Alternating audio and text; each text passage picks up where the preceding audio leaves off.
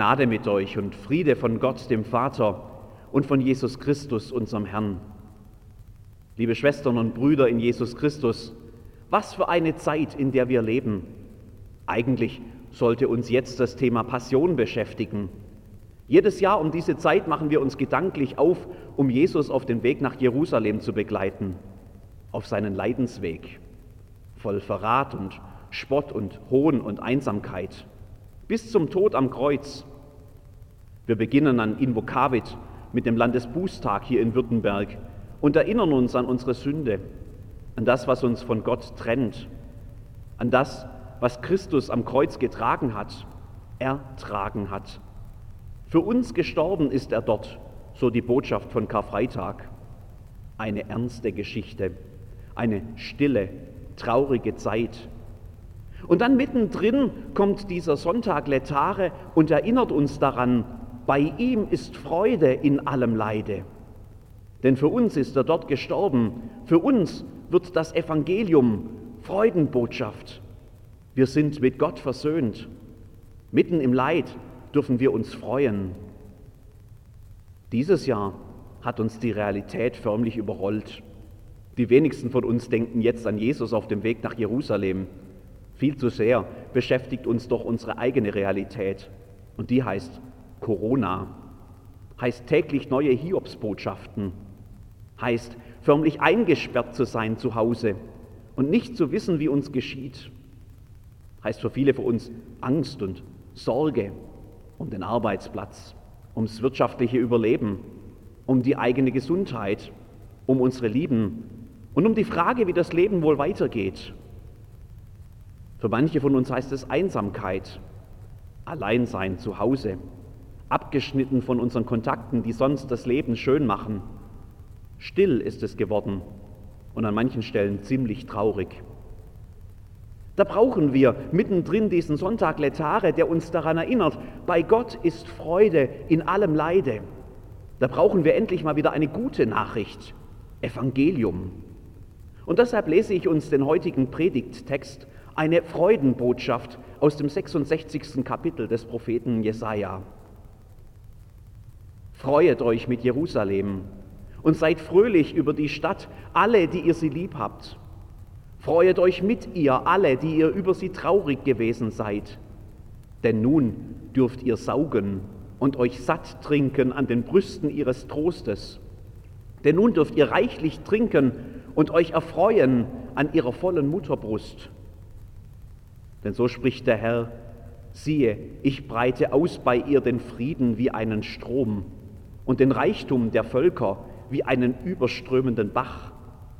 Da werdet ihr saugen, auf den Arm wird man euch tragen und auf den Knien euch liebkosen. Ich will euch trösten, wie einen seine Mutter tröstet. Ja, ihr sollt an Jerusalem getröstet werden. Ihr werdet sehen, und euer Herz wird sich freuen, und euer Gebein soll grünen wie Gras. Dann wird man erkennen die Hand des Herrn an seinen Knechten und den Zorn an seinen Feinden. Freut euch, seid fröhlich, freut euch, reichlich werdet ihr haben und erfreuen werdet ihr euch an der Fülle. Euer Herz wird sich freuen. Nicht nur Hoffnung wird grünen, also freut euch die Wiederholungen, die in diesem Text stecken, die sind frappierend. Als müsse es erstmal zu den Hörern durchdringen, als müsse da erst eine Mauer der Verzweiflung zerbrochen werden. Nun freut euch doch. Offensichtlich war es den Menschen damals auch nicht so ohne weiteres nach Freuen zumute. Ja, wie denn auch? Von Jerusalem ist hier viel die Rede, von der Hauptstadt Israels. Der letzte Teil des Jesaja-Buchs ist an Menschen gerichtet, die aus dem babylonischen Exil in die Heimat zurückgekehrt sind. Nach Hause, nach 70 Jahren. Gott hat sein Volk doch nicht vergessen. Er ist treu geblieben. Welch ein Jubel, als es nun endlich wieder heimwärts geht. Umso ernüchternder ist dann die Ankunft dort. Die goldenen Zeiten der Erinnerung, die sind vorbei. Das Königreich Juda ist längst Geschichte. Nach Hause, das heißt in eine unbedeutende Provinzstadt am Rand des persischen Großreichs, eine Ruinenstadt, ohne Stadtmauer, ohne Glanz und Gloria, in der nur noch Nachfahren der Armen von früher leben und Fremde. Nach Hause, das fühlt sich plötzlich gar nicht mehr an wie Heimkommen. Man erkennt sein Land gar nicht mehr wieder. Man ist dort nicht einmal willkommen. Und als trauriges Mahnmal liegt mittendrin der Tempel in Trümmern. Einst das Zeichen der Gegenwart Gottes unter seinem Volk, jetzt nur noch eine Erinnerung daran, dass nichts mehr ist, wie es war. Das sind Bilder zum Heulen. Bilder aus unserer Zeit drängen sich auf. Von Idlib in Syrien, von zerbombten Häusern, wo die fehlenden Wände Einblick in halbe Wohnzimmer geben und daran erinnern, wie schön es einmal gewesen sein muss. Und dann die Bilder der Flüchtlingslager in Lesbos und anderswo, in denen einst stolze Menschen sich in menschenunwürdige Baracken zwängen müssen. Bilder zum Heulen. Bilder aus Bergamo und anderswo in Italien. Menschenleere Straßen, Schlangen vor den wenigen geöffneten Läden, Polizei und Ambulanz im Dauereinsatz, Särge, die sich in einer Kirche stapeln, abgehetzte Ärzte mit Mundschutz, die Verzweiflung und die Hoffnungslosigkeit auf ihrem Gesicht, Bilder zum Heulen, Bilder aus unserer Stadt. Uns geht es ja noch wunderbar im Vergleich, aber auch hier ist nichts, wie es sonst ist. Leere Plätze und Straßen, geschlossene Kirchen, Menschen versteckt hinter Vorhängen in den Häusern. Abstand ist die neue Nähe, heißt es, aus Rücksicht auf die Schwachen. Aber Abstand tut weh. Und jeden Tag neue, schärfere Regeln. Die verzweifelte Hoffnung, wir können das irgendwie schaffen. Wir können die Kurve in die Länge ziehen. Wir können das Schlimmste vermeiden.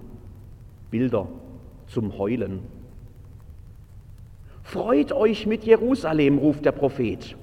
Ob der wohl ungläubige Blicke geerntet hat mit so einer Aussage? Freut euch mit Idlib, mit Lesbos und mit Bergamo und natürlich mit Teilfingen auch. Das klingt fast zynisch, wenn einem die Bilder zum Heulen vor Augen stehen.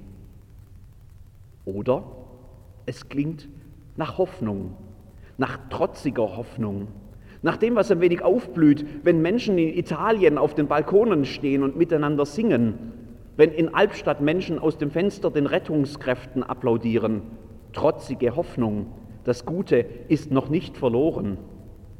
Freut euch mit Jerusalem, ruft der Prophet, und er hat einen Grund dazu, denn so spricht der Herr. Es gibt ihn ja noch, den Gott Israels, der in Jerusalem Wohnung genommen hat. Er ist ja noch derselbe, auch wenn sein Tempel in Trümmern liegt. Und er, der Große, der Schöpfer des Himmels und der Erde, er spricht Worte der Hoffnung. Ich will euch trösten Ihr werdet euch wieder freuen können. Dieser Gott ist derselbe. Gestern, heute und in Ewigkeit. In Jerusalem, in Idlib, auf Lesbos, in Bergamo und in Teilfingen. Ein Gott der Hoffnung. Ich will euch trösten, sagt er. Euer Herz wird sich freuen. Das ist nicht einfach zu glauben, wenn man die Bilder zum Heulen sieht. Aber es ist genau das, was man dann braucht. Was man tut, wenn einem zum Heulen zumute ist, das weiß jedes Kind. Jedes. Alle rennen dann zu Mama. Sie ist der eine Mensch, bei dem man sich dann trösten lässt. Das Sinnbild der Geborgenheit schlechthin. Eine Mutter, die ihr Kind in den Arm nimmt. Übrigens wissen das nicht nur Kinder. Diesen Instinkt verlernt man nicht. Von Soldaten auf dem Schlachtfeld und von Menschen in Extremsituationen ist uns bekannt, dass sie alle nach ihrer Mama rufen das ist ja etwas, was uns verbindet. Kein Mensch war uns jemals so nahe wie die Mutter, die uns neun Monate lang in ihrem Leib getragen hat. Ein Urort der Sehnsucht. Mama. Der Gott, von dem die Propheten reden, der ist uns da sehr viel fremder. Wir sehen ihn ja nicht. Wir können uns ihn nicht vorstellen. Wir können ihn schon gar nicht verstehen. Nur in Bildern können wir überhaupt von diesem Gott sprechen. Und das ist es auch, was hier in unserem Text geschieht. Ich will euch trösten, wie einen seine Mutter tröstet, sagt Gott. Wie eine Mutter. Von allen Gottesbildern der Bibel ist mir das fast das Liebste. Es nimmt eine unserer tiefsten Sehnsüchte auf.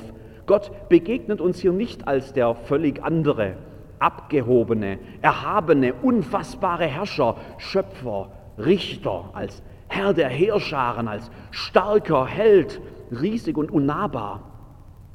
Wie eine Mutter, sagt er, wohl bekannt. Ich kenne ihren Geruch. Ich weiß, wie es sich anfühlt in ihren Armen. Ich kenne ihren Herzschlag und ich weiß, da geht es mir gut. Ich will euch trösten, wie einen seine Mutter tröstet, sagt Gott. Viele von uns dürfen in diesen Tagen ihre Mutter nicht einmal besuchen. Andere haben ihre Mutter schon längst verloren und würden alles dafür geben, noch einmal Zeit mit ihr verbringen zu dürfen. Andere sind selber Mutter und würden jetzt gerne ihre Kinder in den Arm nehmen. Ich will euch trösten, wie einen seine Mutter tröstet, sagt Gott. Ich will euch eine Mutter sein. Bei mir seid ihr geborgen. Trost, Friede, Hoffnung. Genau das, was wir heute brauchen. Es gibt nur noch einmal, dass mir der unfassbare Gott in einem Bild begegnet, das noch mehr seine Nähe und seine Liebe und seine Zuwendung zu mir ausdrückt als dieses hier. Nur ein einziges Mal. Und da ist es nicht mehr nur ein Bild. Da wird Gott nämlich selber sichtbar. In Jesus kommt er uns näher als je zuvor. Er wird nämlich selbst Mensch. Er geht die Wege, die wir hier gehen. Da sind wir wieder in der Passionszeit hinauf nach Jerusalem, den Weg des Leidens, den Weg des Sterbens für uns. Und plötzlich wird die Passion ganz aktuell, mit Letare mittendrin. In Christus geht Gott nämlich auch nach Idlib und nach Lesbos, nach Bergamo und ja, auch nach Albstadt-Teilfingen. Er geht auf unseren Wegen. Er nimmt das alles mit. Er nimmt das alles auf sich. Und keine Quarantäne, keine Ausgangssperre und kein Virus könnten ihn davon abhalten. Da kommt uns Gott ganz nahe. Und am Ende des Weges, da ist Ostern. Das weiß man noch nicht, wenn man mittendrin steckt. Aber heute ist Letare. Und Letare soll die Hoffnung wecken. Die Hoffnung auf Auferstehung, die Hoffnung auf neues Leben, die Hoffnung auf Frieden und Überfluss und Leben auch auf unseren Straßen. Wie eine Mutter weiß, was ihre Kinder brauchen, weiß Gott, was uns heute fehlt. Er gibt uns seinen Trost. Er nimmt uns in seinen Arm. Er sagt, es wird Ostern werden und euer Herz wird sich freuen.